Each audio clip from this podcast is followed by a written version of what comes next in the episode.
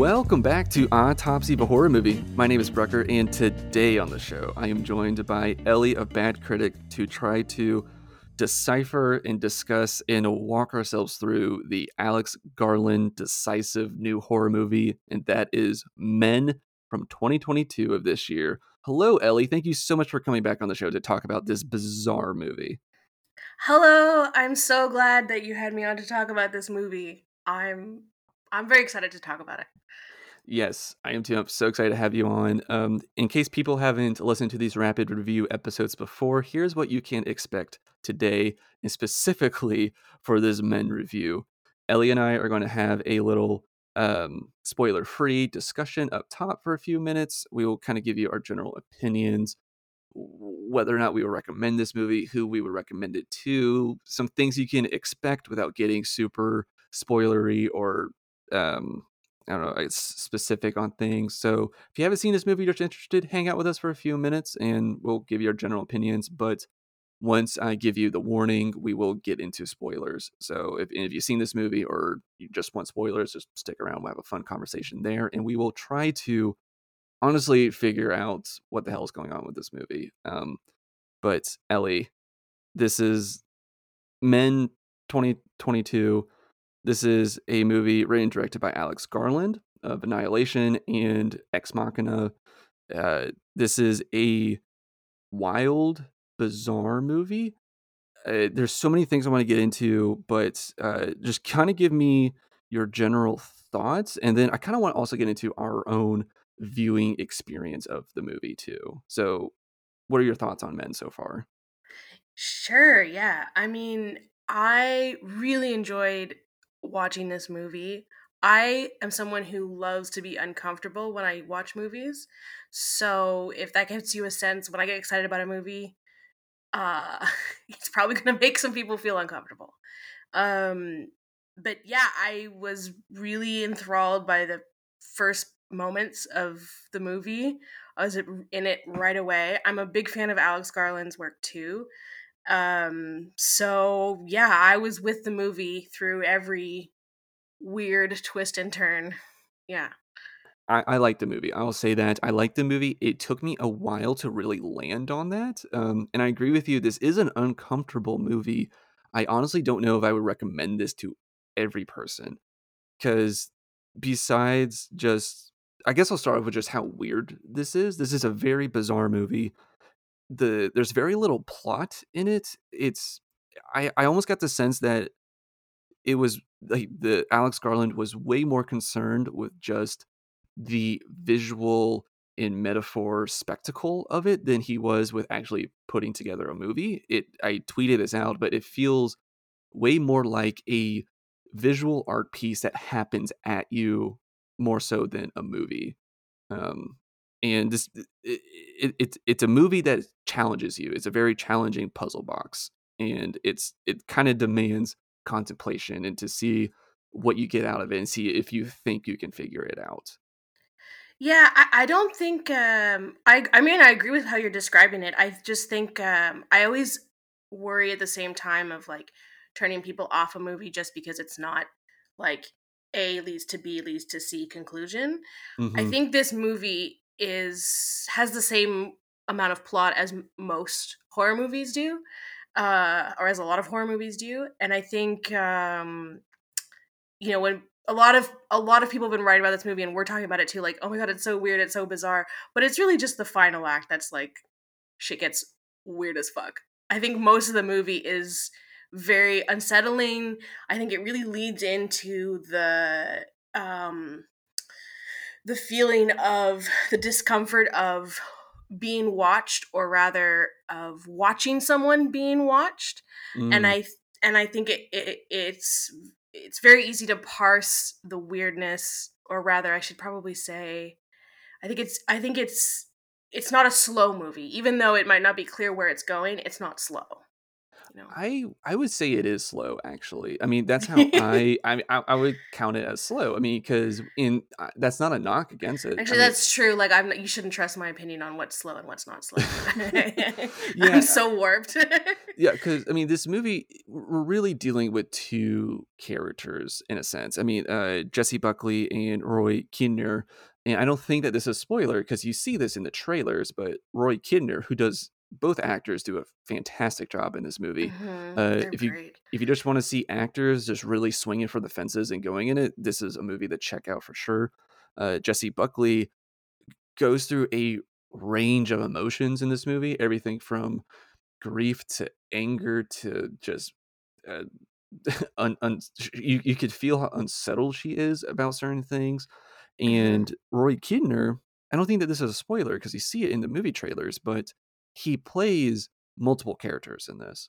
And mhm. he plays, I believe, almost, I believe every male character that we see that isn't um, Buckley's ex-husband in this movie. Yeah, yeah, Yeah, and so like yeah. the ba- the basic setup is that her ex-husband died, and again, you see that in the trailers, and she's kind of taking a little vacation just to get away from things and decompress, and she stays at what kind of seems like an Airbnb sort of like situation. She's kind of like renting this gorgeous like craftsman house in the countryside of England and and I say gorgeous. This movie is visually stunning. It is beautiful. There's lots of greens and reds, and I really want to get into what I think he's trying to say with the color patterns in these, especially when we have flashback scenes and present day stuff. And Hell um, yeah. it's visually stunning. And so, so I I say all this about how this movie is a slower paced movie. It's a very slow burn, I think. Um, you, you, we are with Jessie Buckley the whole movie practically. I Yeah. mean, and there's I would say like maybe 70 80% of this movie it's us watching her walk through the woods or have a conversation with somebody on the phone or uh her missing creepiness behind her or things like that. And Mhm. if that intrigues you, if you're down for just kind of like these cool character pieces and watching people, it's almost theatrical in a sense of just them on stage do going about Yeah. their day and interacting with people occasionally. But um, yeah, so that's kind of like the pacing that you're getting out of this. Yeah, I think theatrical is a good way to describe it because um because it's so visually stunning and and it is really just two actors playing off of each other for most of the movie. I hmm think that's a really good way to describe describe it. Theatrical with like the benefit of having a cinematographer make everything look absolutely stunning. Yeah, Yeah. because you talk about the third act. There is a crazy ending to this movie, which isn't a spoiler. I feel like almost every horror movie needs like some sort of like crescendo right there at the end hmm but it is not for the faint of heart. This movie plays off of several different fears. I feel like, you know, kind of like you, you talked about like stalking things. There, there is body horror in this, Yeah. um, moments of tension and just it, this movie is really just trying to make you feel unsettled. And I think also really try to make you question um kind of like toxic masculinity. I don't think that's like anything surprising to get out of this movie about how it touches No, it's called it's called Men. it's It's called called Men. Men. Yeah. But in I've seen that like people online call this movie divisive. And I want to read an excerpt from Horror Press because uh, they wrote a very nice spoiler free review on this movie. And I will get to one of my favorite segments of that uh, in a couple moments here before we get into the spoiler talk. But uh, so everybody go check out horrorpress.com for that review. Yes, check out Horror Press. Um, I I just don't know if I see where the besides people liking the movie or not, just like at face value, I don't really see how this is a divisive movie from like its messaging because yeah, it's touching on toxic masculinity and misogyny and things like that, but I almost feel like it will we will get into more specifics on why, but I don't feel like it's really touching on or trying to tell an allegory about like how evil men are to women but i mean it presents that in this movie but it almost feels Mhm. like it's way more about how men are toxic to other men in this and we Mm. will get Mm, into the nitty gritty of that in the other half of this discussion but um, at least that was kind of what i was getting out of this That's so interesting that you get about how men are the messaging is how men relate between each other. I think when you have a movie that is directed by someone who is presumably straight white guy, um, has a lot of authority critiquing gender violence or gender based violence by putting a female protagonist through the paces, so to speak. Mm-hmm. Um, it's inevitable that you're going to have what I think is a warranted critique or conversation about presenting women as victims of gender-based violence constantly on screen while you're even if you are critiquing it and even if this particular piece of art is something that I think is uh, does it in a in a in a valuable way um, I think it just you're automatically opening yourself up to that criticism and I think that's a fine criticism to invite. I don't think that it's problematic. Mm-hmm. um, and I think aside from people that are just like yo what the fuck was with the ending of that movie? I don't know if I like this or not. Um i think like this kind of story is just not uh it's not for everybody. It's not a why it's not meant for um a massive audience so mm-hmm.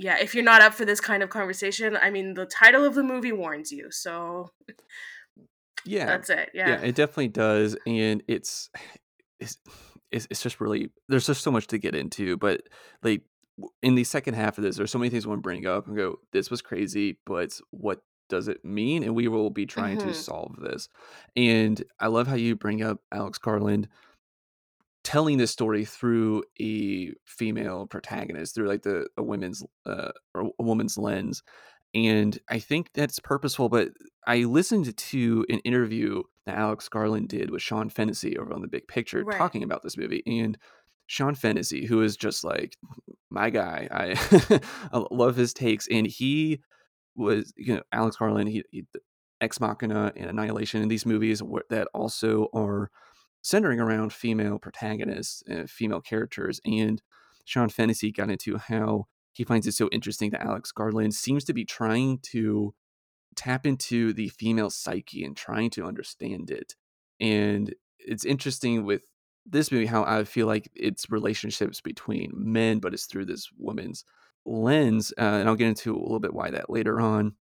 He kind of asked alex garland about this in his interview and alex garland gave a b- bizarre answer to this and he kind of didn't really address the you know interpretation of the movie like what he hopes he get out of it. He, he does in other pieces but he kind of says he, he says something along the lines of the question that he is giving his audience in his films is does he have the right to tell these stories? Because he is not a woman he is a man does he have the right to do this? He doesn't have that experience but if he is still careful in being caring and trying to be genuine about it does that give him the right? And he went on to give a example of i don't believe he is a jewish person he wanted to give an example of uh, would i have the right to make a holocaust movie? I'm not jewish i didn't go through the holocaust i don't know anyone that did but i would still be tasteful caring and thoughtful about it i know it wouldn't satisfy every jewish person on the planet it wouldn't satisfy every non-jewish person on the planet but because i didn't have that experience and i'm not uh, Jewish, would it give me the right to try to tell that story? And he says that's just as a filmmaker and storyteller, that's the question that he always wants to present through the things that he writes and makes. Which I'm just like, I'm not getting any of that in, in this.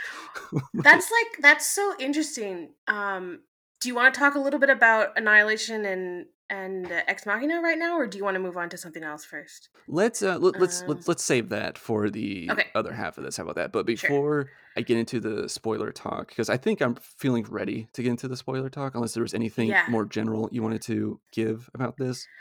i don't know how to not spoil this movie Yeah. any more than what i've said yeah Yeah, I mean, I would recommend this to anybody that is up for a challenge and is not squeamish. That's what I would. That's Yeah. who I would recommend this to. I think if you love body horror, and I think if you love uh, Garland's other work, I think I think you'll have a real good time with this movie. Honestly, Absolutely. And just to try to entice you a little bit more, I want to read a little excerpt from Horror Press. I'm going to put links in the show notes for this spoiler free review on horrorpress.com titled A Messed Up Folk Horror Fairy Tale Men 2022 Review. And this was written by Luis Pomas Diaz.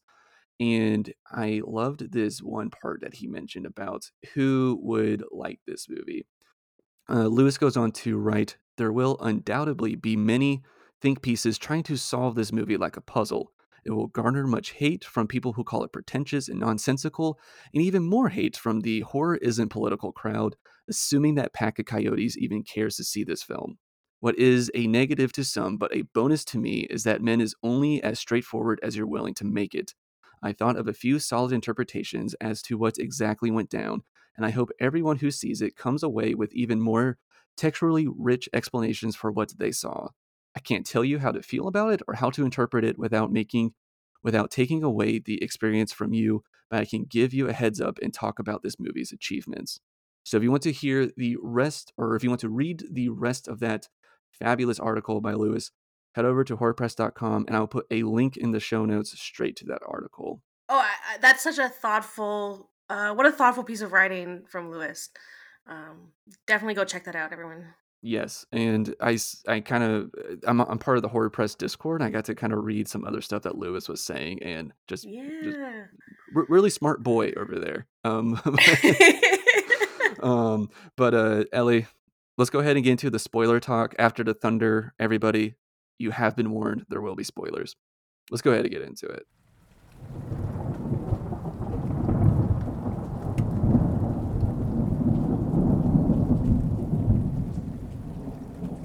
Okay, there are so many things I want to get into, and part of me is like, do we just go ahead and jump into the the the climax of this movie, or do we yes, talk about other please. stuff? please. I have to talk about it, please. Okay, so let me at least set, set the scene in case people listening just decided to be spoiled w- without going to see the movie. So this You've movie been warned so many times, listeners. Come Yes. on now. well uh, just just to set the scene for people that haven't Right. watched it and only want to listen to the review and then maybe go see it so th- this movie climaxes with with buckley being chased by uh rory kinnear and all of his different characters but it it's all of his different characters individually they're not all there at the same time and the this naked man that's been stalking her comes out and his belly keeps getting bigger and bigger and bigger and then he grows a vagina and he births one of the other Rory Kinnear characters and then that one grows a vagina Hell and births another one and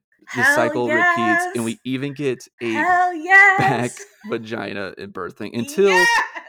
it we finally get the last man to be birthed and it is James her deceased ex-husband and this is th- this is this is the topic this is what everybody is talking about and trying to figure out what the fuck is going on here and before you even knew you were coming on here Ellie I had the most wild message from you on Instagram do you want to tell them what I said, or do you want me to say it? you say it Okay.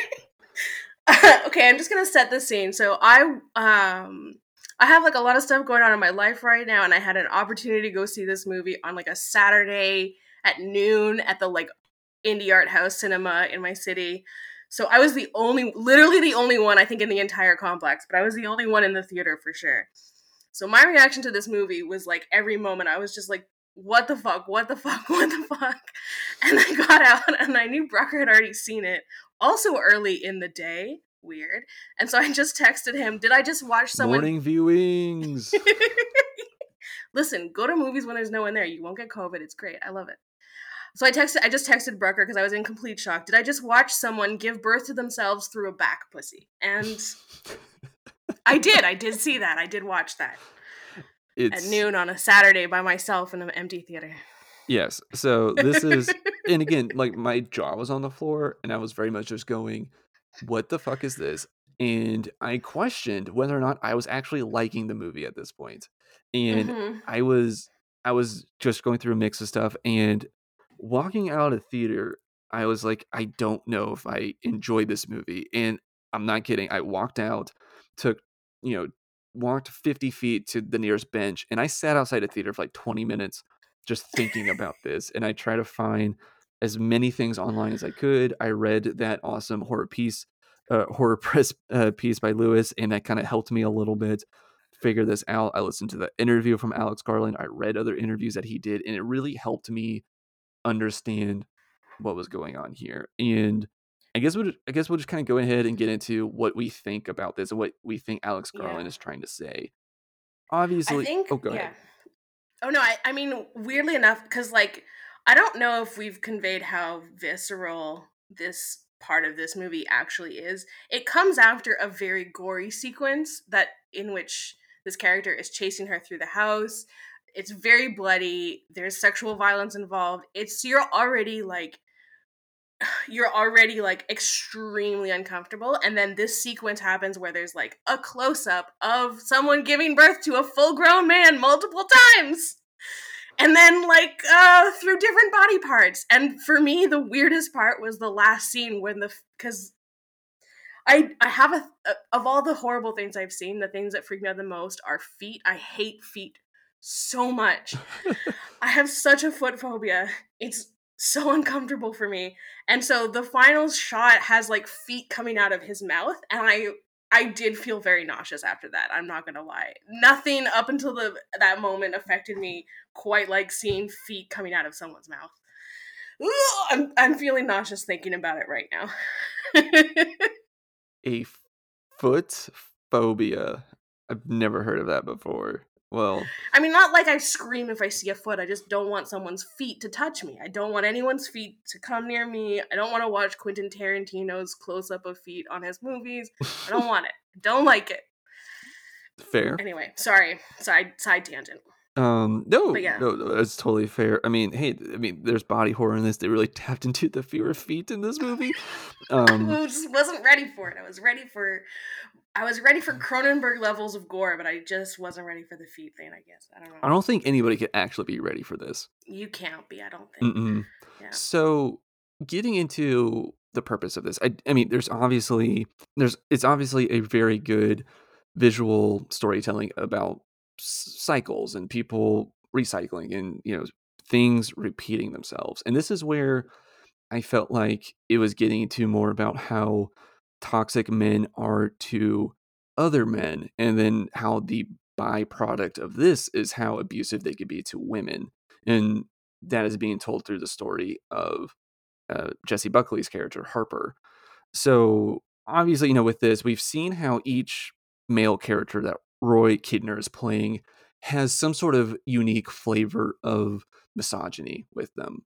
Um, we'll start with the vicar, uh, the priest in this. He is he's a manipulator, and he's also uh, kind of like a sexual predator towards her. He there, he does try to rape her in this movie, um, and she stabs him to death. Uh, so we have that. We have the cop who there's things that she is stupid and doesn't really take her claims of being stalked seriously or being harassed by another man seriously. Um, and then we have we have a little fuck boy in this. We have a little schoolboy that just little, a little shithead. yeah, a little shithead who doesn't respect her. Um, and then we have, I believe, the well, we also have the stalking green man who is, you know, stalking and not respecting boundaries or anything like that. And then we also have the Geoffrey character who I rather enjoyed, but he does represent a kind of form of misogyny in that he only sees her as a damsel in distress. He thinks that she requires a man to feel safe and to be protected, which is a flavor of that toxic masculine thinking. And it's something I didn't really realize until I read what other people were thinking about these characters because I like Geoffrey. I thought Geoffrey was a fun character in this because he was the only nice person in this movie. Mhm.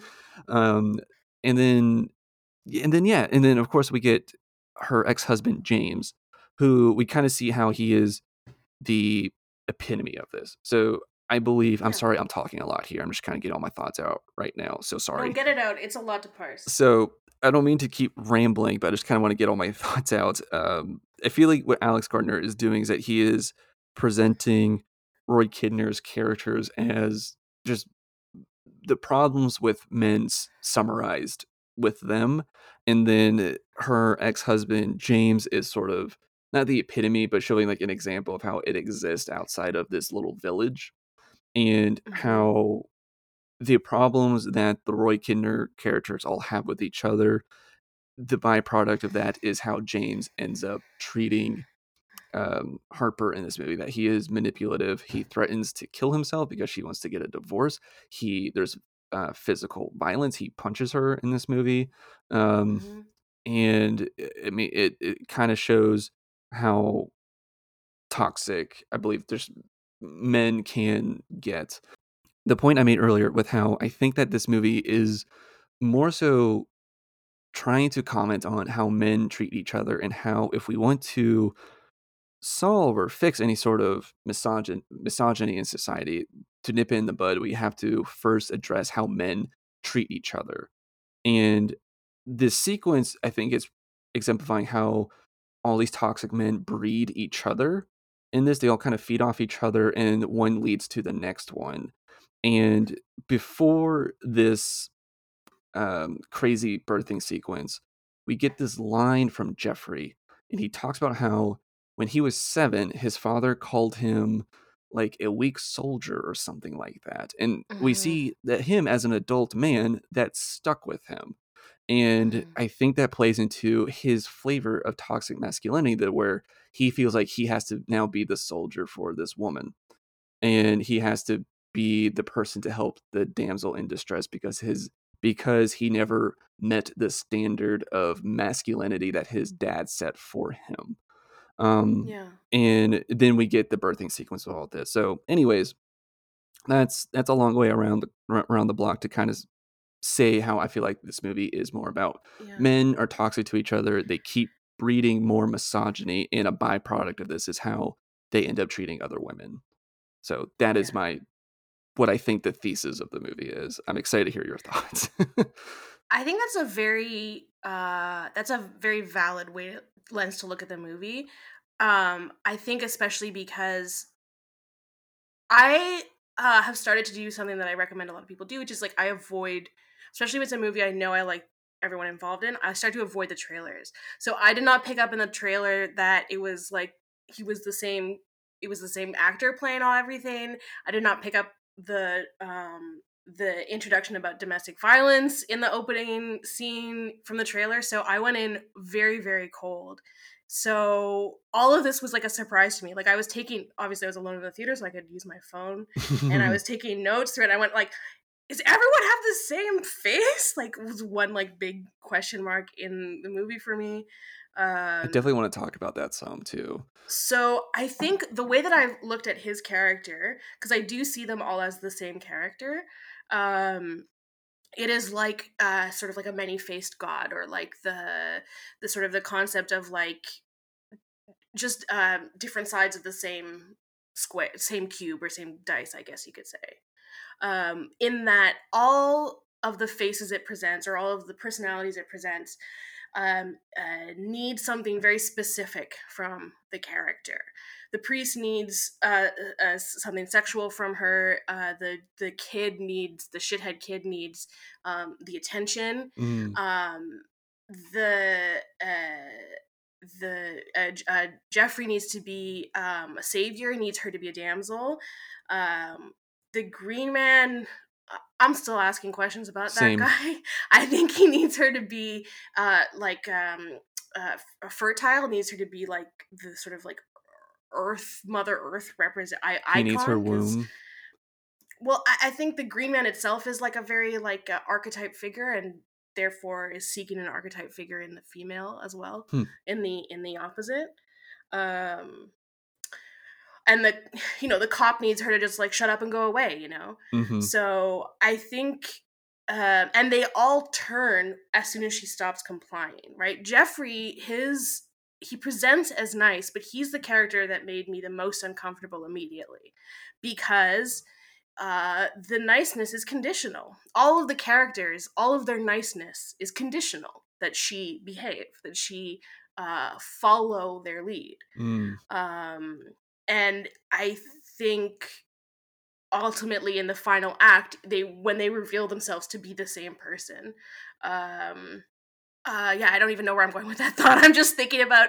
I'm honestly really just thinking about the the priest at this moment. Right. Yeah. Um, we can talk about that scene more in detail later on. But I think just to fi- sort of fi- just to finish my thought, the metaphor of the movie for me is that these are all many sides of the niceness that she experienced with her ex-husband, who Oh. used that needing. He needed her to need him, right? His his his neediness and his patheticness. Um, these are all the face the reason all these people all these men in the town have the same face and she's not immediately like what the fuck are you all related or something is because it's a it's a presentation of her it's a projection of her own grief and guilt that she's trying to parse you know so i think there's added layers that come on about the trauma that generations of men will inflict upon themselves and Mm. upon each other um and i think uh but but the way that it presents in this movie is literally through her eyes Yeah. so Well, yeah I think it's like presented through her eyes and still telling this the, the like kind of like the the statement that I mentioned earlier about how men are toxic to Mhm. each other is because I think Alex Garland's trying to see that like it's important for her who is kind of like the the looking glass through the world like for us for the Yeah. audience to look through because to see how to, to because I feel like if it was another man, it I mean it might it would be like very on the nose and like frankly maybe not be pretentious enough for him. I mean like I would say that might be like kind of like one of the only like pretentious thing about this movie is that like if he is trying to tell the story about how men are toxic to other men, it's weird that he's doing it through the um a, a woman's POV. But I still think it's effective because it's then she's objective to it. She doesn't have an idea of what that's like. So so she gets to see how pitiful it is because like during these birthing scenes, Mm. these men, like it, it, it evokes pity. they like you yeah, feel they're they're in they're clearly in pain and they're they're reaching out to her they yeah. they're reaching out to her. Like you said, they're clearly in pain. It's disgusting, um, and you feel sorry for them in a sense. And I Yeah. love how yeah they're all born with the same wounds and like they're already Yes. born wounded and it's very uh, purposeful that they're the same wounds that james had from his uh, death fall um, his his arm was split, out, split open the same way and his ankle was broken the same way and yeah. it- it's a way to parallel the problems that these people have he had the same problems as well or the same birthing um, and so but getting back to the so how this all plays into the actual plot and her story is something i kind of kept forgetting i was like oh yeah there was like an actual arc for her and like w- w- what Mhm. does this have to play into her understanding and not just alex garland trying to get this think piece out there and i think with her seeing this and seeing how pitiful it is she's able to maybe internalize that like like maybe internalize some sort of like forgiveness that she had for him or maybe just to say like internally say that it wasn't her fault and that she is just sorry for what happened just just Mhm. sorry for what happened Yeah. she's not at fault but she is she, she feels pity and empathy about his situation and everything that happened and that maybe makes her feel a little bit better at the end i don't know i'm still a little shaky on that Well, I think I wanted to go back and Mhm. touch on something you said about toxic masculinity and how this movie portrays it. And I think that relates to what you were just saying. Um, I think it's a um to look at toxic masculinity just as through the lens of how men treat each other, I think is missing the uh root cause of what is behind that toxicity. And so I would say that what makes some of the traits of toxic masculinity are an insistence on heteronormativity and an, an insistence on um, strength and anger over other quote unquote weaker emotions. Mm, And I think I could add to that a sort of insistence, a sort of using um, relation to women as a status symbol, um, which is a which is a, a route to power, as a kind of access to power, right? Like, mm, I think to look at the lens through toxic of toxic masculinity and how they're interacting with each other, I think having it be through the lens of a female uh, or a female identifying uh, character is crucial because uh, she's kind of the nexus of what they're using to um, as a as a salve for their own wounds. You know, it's like this woman will make me whole, as opposed to seeking out and and and and doing the work yourself and being good yourself. It's about um, putting that responsibility on the on the woman in your life you know she's the one with the emotions she will make the things that i'm feeling better you know my feelings are her fault Mm, essentially she's my better half. know? Yeah. yeah yeah i hate that i hate that phrase so much yeah Interesting. Uh, I, I Yeah. did like how you talked about the, the your explanation for the multiple for Rory Kinnear playing multiple characters in this, Mhm. and because I do find it fascinating that she never acknowledges this. Like she never acknowledges how Yeah. they all look the same. And I liked Yeah. your explanation of it, of how it's getting into um, her own projection, like her own grief. I was wondering Yeah. if it, I mean, this could be interpreted like a dozen different ways, and there's no real right or wrong reason, I don't believe. And I was kind of thinking that with her experience with James, obviously it was a bad and abusive one, that she now kind of sees all men as the same. So that's why Yes. she wasn't weirded out that all these Yeah. people had the same face, and which is kind of like tying into what you were saying too. Oh, absolutely. I think like I mean when you've when you're coming out of a situation like that, part of healing is is the reminder that like you know, you, you sort of see these these wounds, these these slights or these whatever. You see your trauma everywhere. Like when some shit happens, suddenly it's the only thing that you can see, literally. hmm um so literally in this case so and i think um garland purposely leaves it up to interpretation he i from all of the interviews that i've read with him he was very open saying like i just i want people to see what they want to see in this um and he also insisted that like you know jessie brings up the jessie buckley sorry that's not the character's name the character's name is harper. Harper brings up in the movie at one point she says you know he slipped but i'll never know if he slipped or if he let go. Hmm and um alex garland said in an interview like i don't know the answer to that question. So because she doesn't know the answer to that question i i, I don't want to know the answer to that question.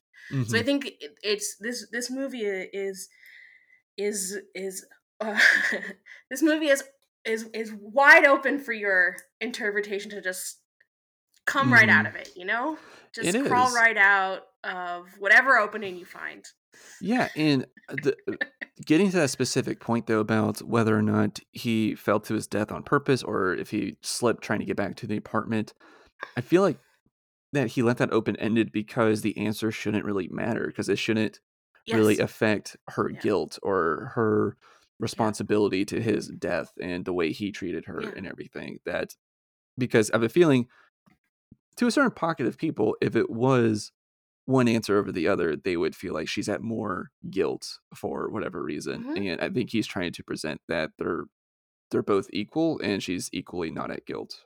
So yes yeah absolutely while we're talking Uh, yeah. about the the flashbacks with him, I did want to get into how I love how all these flashbacks are there's like this red hue with them. Like the Yeah. the sun is shining through these red curtains, I I presume, and it's kind of giving like this orangey red just light through all of this and I love it. I think it's very artsy. I think it looks really cool and it's such a stark contrast to her little escape in the countryside which is green, lush yeah. and green and it's so beautiful. And I was going to ask do you think he's trying to say anything with how he is coding these scenes with color? So, like these flashback scenes Yeah. with abuse and them fighting, and their fight about the divorce feels very real. Like it doesn't feel dramatized or anything. Like it feels, it, it feels vicious, and it feels like how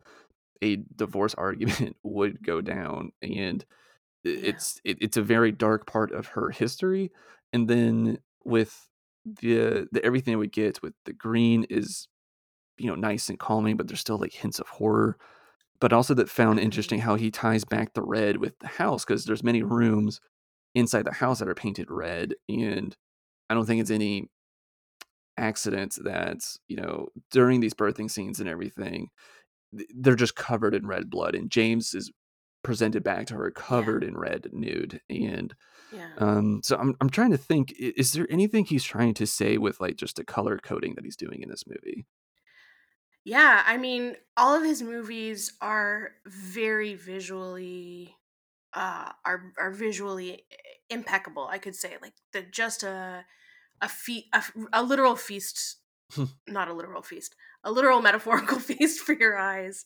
Um and i think with this movie where i went was um how red and green are used in uh, a lot of tarot decks um which is red often can stand in for passion stands in for the masculine stands in for like very fiery big emotions.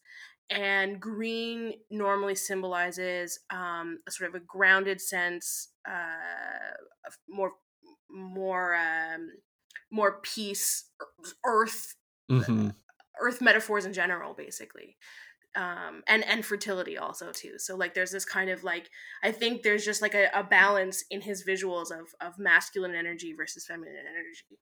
Interesting. yeah. Okay, yeah, Yeah, because and, and and it just looks incredible. Like I loved, like he dresses her in this gorgeous pink dress. Um, I loved the way that the apples looked against this like very lush green hmm background, and like I loved the entire tunnel sequence. Was like one of my favorite things I've seen on film all year. I think. same. Yeah, I was gonna say that's probably one of my favorite parts of this movie is her in the woods and everything yeah, because it is it's visually great, and we kind of get this echo moment where she kind of you know does all like these like songs or hums or whatever. I, they're they're not quite yelps, but um, in, in the Yeah, well, it's yeah, it's an echo, and then that echo gets um, incorporated into the score throughout the movie as well. Yes, and uh, it was fascinating that whenever that that echo score would come back, it was always paired with that old. Uh, it's not a tabernacle, but like this old like stone piece that she finds in the church that has the mm, carving of what looks yeah. like a woman giving birth on one half of it, and the other half of it, I think, are men or something like that. And It's well, it's the green. It's the Green Man's face. It's the Green Man carving. oh my god, I never Yeah. got that. yeah. So, is there Yeah. anything you could tell me about the Green Man? cuz I'm not familiar with this archetype. I, I don't know a lot, and I full disclosure did mean to look it up before I hopped on with you, and I just ran out of time. Um, but I, I mean, you can refer back to um, another really great and really strange movie that came out earlier this year called The Green Knight. Um, uh, that is about the legend of uh, it's an Arthurian legend about um, Sir Gawain versus the Green Knight, and it's kind of a in, in that tale at least it's a representation of this sort of uh, uh, trickster, um, but also like a sort of uh, force of nature, Mhm. rather a personification of the force of nature. Um, that is like a sort of unstoppable force against uh, man's folly. I don't know if that's specifically what Garland was going for by his usage in here, but there was, I mean, there was the priest at one point makes a reference to, um, he says, I'm a swan, which I took as to be a representation of the Greek myth of um, Leda and the, yeah, Leda and Zeus, um, Leda and the swan. I don't know if anyone's familiar with that, where basically Zeus is like that girl's pretty hot and turns himself into a swan and impregnates her not consensually and a lot of stuff happens after that so Classic. yeah classic Greek mythology there you know Yeah. um yeah Well, okay, well, that's really interesting, actually. So, I so the stuff with the priest, the Green Man, uh, the the apple tree, there was also kinda like this lot, weird lots of Adam and Eve stuff in there yeah, too there's, like, yeah this weird biblical stuff, so I was wondering if, like, the Green Man was mm-hmm. supposed to be God and how yeah he literally like because because I think it's fascinating that because the order of events is that it's Geoffrey in the car chasing her down. He wrecks, but Geoffrey doesn't come out. The Green Man comes out, and then yeah that starts the birthing s- and that's when and that's when the turn hmm really starts yeah Yeah, so it's kind of almost like like God was the start of this or something, like like this Old Testament God. Like I don't know. Yeah, I don't I mean, based on his other work, I don't know how Garland feels about God himself. I feel like he might not be a fan. Um, but I think to me t- anyway, my interpretation of this and also I don't want to turn anybody off or, or imply that anybody's reading is wrong because I feel like it's all valid. Um, but for me it just felt like sort of this like raw, unstoppable nature this just otherworldly force, this sort of um, the bare bones of of of a of a being or the essence of a of, of masculinity i think was in that character sort of like without a personality without verbalization without needs just like an, an incorporation of this force that exists Hmm. You know Interesting. Yeah, definitely. And uh, that's my hippie vibe though maybe i'm just well, see, like there's just all these odd things with kind of biblical stuff and religion that's in this, and I don't know what he's yeah, trying to yeah, yeah. say with it, or if he even is. Because I find it interesting. Because everything I said with the tree, him, we have a vicar character in this, and the how we talked about her echo is always in the score of this, and I found it interesting that whenever her that echo score comes up, they would have these visual flashbacks with that that stone in the church and it's be like always being paired with this. It's kind of like this thing of how with you know whatever the problems that he's presenting or trying to address in this that these are these are ancient issues and that they have been echoing through time and it's yeah. Eh, I, I think it's told very well with that and i like how he he uses this he uses a woman's voice to echo that through time and everything. I found that to be very cool. I also liked how yeah I do think I do agree that I think it, it's there to evoke a, a, sense of, of uh, omnipresence like mm-hmm. it's it's always it's always been here you know?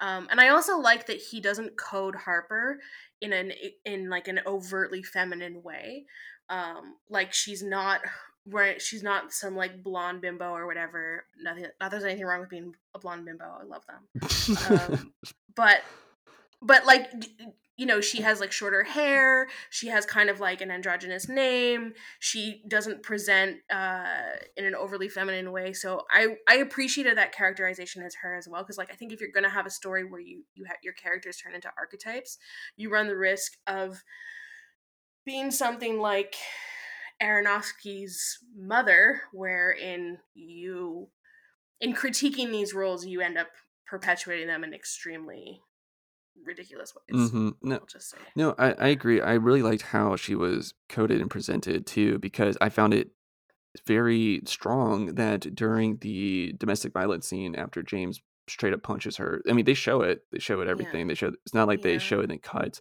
Uh she's Yeah. angry. She is pissed off Yeah. afterwards and i love that instead of i guess what we would get from like lesser movies of her maybe cowering uh, which you know i mean that's a, a very fair um response to that but she she is pissed off and she shoves him out of the apartment and and also to build on that, what I liked about this story is that she does. If we can get into this now too, one of the one of the biggest takeaways that I had from this movie was the idea that like your relationship to us as movie watchers, but also as horror fans, what we expect from a lead female protagonist to do and how to behave in a movie. So I think in that opening scene, she does the thing that we all think you're supposed to do, which is be strong and fight back, and you kick him out and you don't take it anymore. And it's de- the consequences are devastating because you can't control what other people are going to do. And even though she does the things that society are telling her you should do when facing this con- in a, when in a situation like this. She is still left with all of this pain. And so throughout the movie it it is frustrating at times. I found myself being a little frustrated with like why aren't you more afraid? Why aren't you more afraid that someone showed up in your house? And this is vocalized from her friend who's talking to her. It's like i'm gonna come up there and be with you. You should leave right now. And she's like no no no i'm gonna stay. Like the danger has passed. Even though the danger keeps coming and the danger is um unquantifiable and undescribable like it's very weird she can't really define it. Hmm. um especially after when she goes into the pub and all the men who have the same face not weird at all um make her feel uncomfortable and she leaves and she she ends up running home because she feels like someone is following her. Um you know it's sort of like i found myself being like why aren't you more afraid um which is such an interesting reaction that i think is common and also worthy of examining because the truth is is that I've been in dangerous situations. Lots of people I know have been in dangerous situations, and you're not afraid like you're in a horror movie every second. You might be a little bit afraid. You might deal with it, and you mitigate the risk as best you can. Um, and I think that ultimately comes to fruition in the very final act of the movie, where she stops running from this creature. She's just as this creature is going through this cycle of perpetual birth and rebirth um and reaching out to her she's not running away. She's not fighting it. She's already run away. She's already fought it. Mhm. and she's just slowly backing away. She's just moving out of the way. She's like you're over there. I know how to deal with you. She's like i'm i just exist with this now you know? Mhm. so i think her character is, is very interesting to me and i think i'm going to be thinking about her for a really long time Yeah. Yeah, th- Yeah. this is definitely a movie that demands contemplation and to really sit on it. Unfortunately, it's not one that really invokes me to want to sit down and rewatch it again to study it more. Um, i'll do it for do it for you um, well, I mean, I mean, there's just it- it's such a weird movie. Um, did correct me, tell me if I'm wrong or if I'm off base on this, but towards the end of this movie, like right before, like right Mhm. when we're kind of like in the third act, did it seem like the stars, like the galaxy above, was like way more like visually present yes during all this, and seeing that like the trees and the woods sort of disappeared during all of this? yeah Weird. yeah I I guess he's it, just it felt like she was in like another dimension almost yeah yeah. I guess it's just also just getting into like the omnipresent that you kind of talked about and we talked about like you know this is universal and this is this is ancient from whatever whatever god or force you believe in. Yeah. this is this is it right here and i don't know it's it's just weird. I think one of the last points i wanted to ask and feel free to bring up other things that you wanted to um Mm, i think one of the last points i wanted to ask was the intention of her sister showing up at the end and that Yeah. she's pregnant because i mean it, it- that was kind of of a reveal and it's it's purposeful that Yeah. that's in there i think i'm not quite sure what uh, he's trying to say with a pregnant woman showing up at the end after all of this um i'm, I'm a little lost on that did you have anything for it Well, I think the end of this movie is all I think ultimately it's the very final minutes that are very divisive for people because it it's it's a little bit of a gotcha and I think that can piss off some people, especially when you don't know what the movie's building to. mm-hmm. Um that's why I think it can be helpful for something like this to go back and rewatch it knowing how it ends. You can go back and and really decide is the movie building to this thing or did it just come out of left field? um, because ultimately the final the in the final moments the final creature is her ex-husband who sits down next to her and she's not afraid of this person anymore and she just asks him directly what is it you want james? What is it you want from me? And he looks so sad and so needy in this final moment. He just says your love which is manipulative. As if that's something that's so simple but it's so manipulative. It's like she he's caused all this violence to her and it's like i just wanted your love. Like your love will heal me kind of what i was i mean what i was saying earlier right? Oh so it's definitely tying back is to the little fuck boy that you talked about. Okay.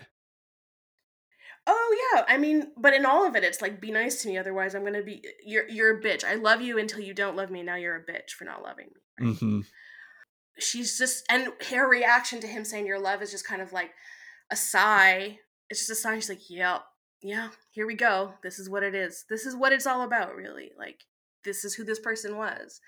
So i think at the end when her friend shows up her friend her friend's reaction is parrots the sort of the same lack of uh fear reaction that I was describing earlier, right? She sees all the chaos, all the remnants of this fight that's happened, and she's clearly concerned, but she's not running screaming. She's not, you know, calling the cops or anything. She sees that her friend is okay, and they're ultimately very glad to see each other.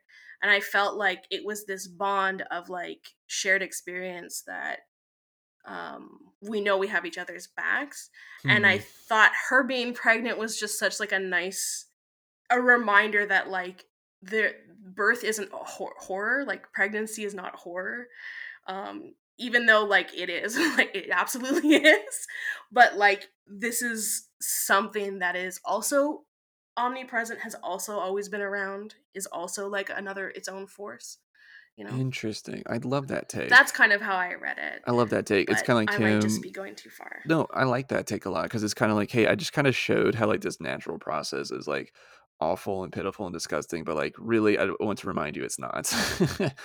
and, well, the final, really, the final frames are just like grounding the movie back to where we started, mm-hmm. right? Like we've gone on this epic cosmic journey, right?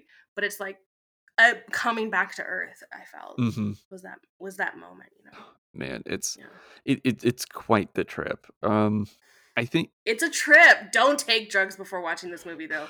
I don't recommend that. oh, I, I, need to I need to shout out my my best friend who went and saw this. I saw this before him because I, I went and did a morning screening like, like a right. like a boss, and then um, he he told me he was going to go get high and go watch this movie with a friend, and they're going to one of those theaters that uh that like that has like dine-in services, you know, during it.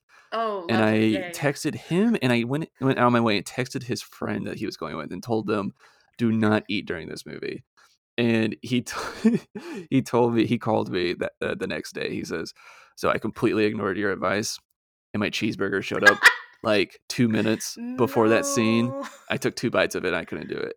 And no, I just no, yeah, he's just like yeah, no. so so so Zach, you fucked up, but um, Zach, what's wrong with you, Zach? like, I done told you. It's, it's a it's a fucked up movie. It, we're warned. Mm-hmm, yes, and I, I, I, I I'm being honest when I tell people that like you know when I recommend movies and when I say whether or not I really like a movie or whether I didn't, because I really mostly pretty much cover movies I really like because I don't think it's fun to sit yeah. here and bash a movie. That's not that, that's not what I want to do. I, I will do that eventually, I'm sure, but some movies, certain movies can be fun to bash, but for the most mm-hmm. part, it's kind of it's kind of boring. Yeah, it is, and yeah. so I, am honest when I say I do recommend this movie, but I only recommend it to a very niche pocket of people that can handle something like this and want a challenging movie and are down for visual metaphors over plot. Yeah. And I think, listen, you guys have my handle right now. You can go to my Instagram page, see the kind of movies I review. If you vibe with it, then you're going to vibe with this movie. If not, that's cool. Um, if not, that's cool. Have fun. Watch something. Watch watch something that doesn't involve a lot of close-ups of monster vaginas. That's monster you know, vagina. No, no one wants. We don't need any more back pussies. No. um, before we wrap this up, do you want to do a cabin in the woods trinket little segment for this real quick? I have one. Ooh, hit me with it. Okay, so my cabin in the woods trinket is the chapstick that the vicar uses in one scene for no reason, but it's so creepy. That is fantastic. I completely forgot about that scene. Man, I wrote. I immediately was like, "What?"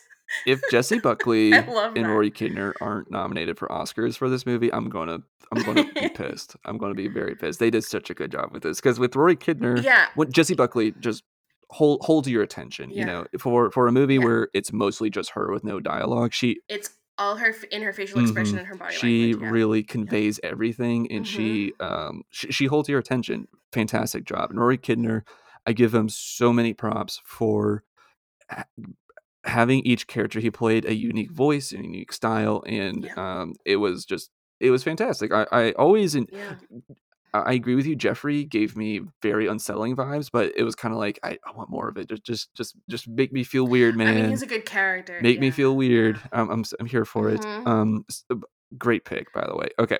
And and that and that sequence that we described at the end, like that was uh, a lot of optical effects were involved in that scene. Like he was crawling through slime naked and prosthetics in the middle of the night for like a week and a half apparently like that man deserves he does he does absolutely yeah. um yeah. i had a couple no- uh, nominees for this uh, number one yes. is that stone thing from the church with the faces uh-huh. i feel uh-huh. like absolutely. it's got to be down there because that is spooky creepy but if you were to just find that in the basement you'd be like the fuck is this you like so cool. you wouldn't immediately yeah. think church you know um yeah wanted to put just an apple, just like absolutely like a single apple maybe. Yeah.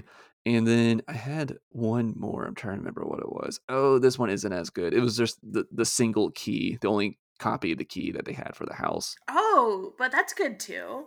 Because I, I liked how I also liked how this movie played with horror genres a little bit in a way that Garland really hasn't done before, which is like as soon as you see that key, you're like, there's gonna be a reveal where someone has a copy of the key, and that's how they get in. Like the beginning of this movie, you're not immediately going to like cosmic. You're thinking levels, it's you a straight up like like, like stranger yeah danger. like like you it might turn into a home style. invasion movie.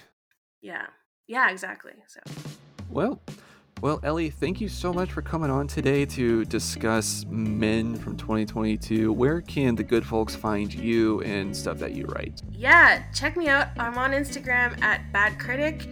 Um, and we have fun over there. I recently made a post about the Depp v. Heard uh, defamation suit that's ongoing and enthralling the internet.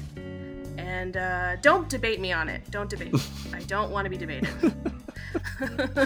Yes. Everything is in the post. but other than that, mostly I talk about movies and we have a good time. And uh, yeah.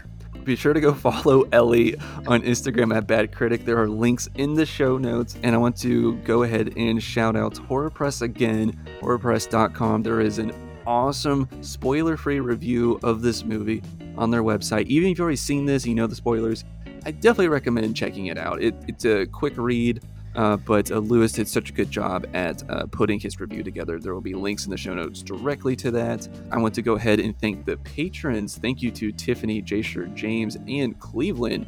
You guys rock. I have some fun bonus episodes up there if people want to go check that out. And you also have a say in things because I do Instagram polls on there. Like, that's how I decided to do the host commentary track because that was decided by the patrons. So if you want to support me in a very special way, head over to patreon.com slash Horror. Please follow me on Twitter and Instagram at Horror and leave me a five-star review on iTunes or Spotify.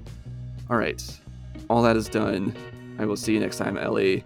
Uh, stay away from apples and watch some good movies. Yeah, no, no apples. I'm like kind of debating whether I should dig into Cronenberg movies next week. So, um, if your listeners think that's a good idea, let let me know in the comments, and I'll try it out. yes, for Yeah. sure. All right. Thank you so much. Goodbye, guys. Watch some good movies. thank you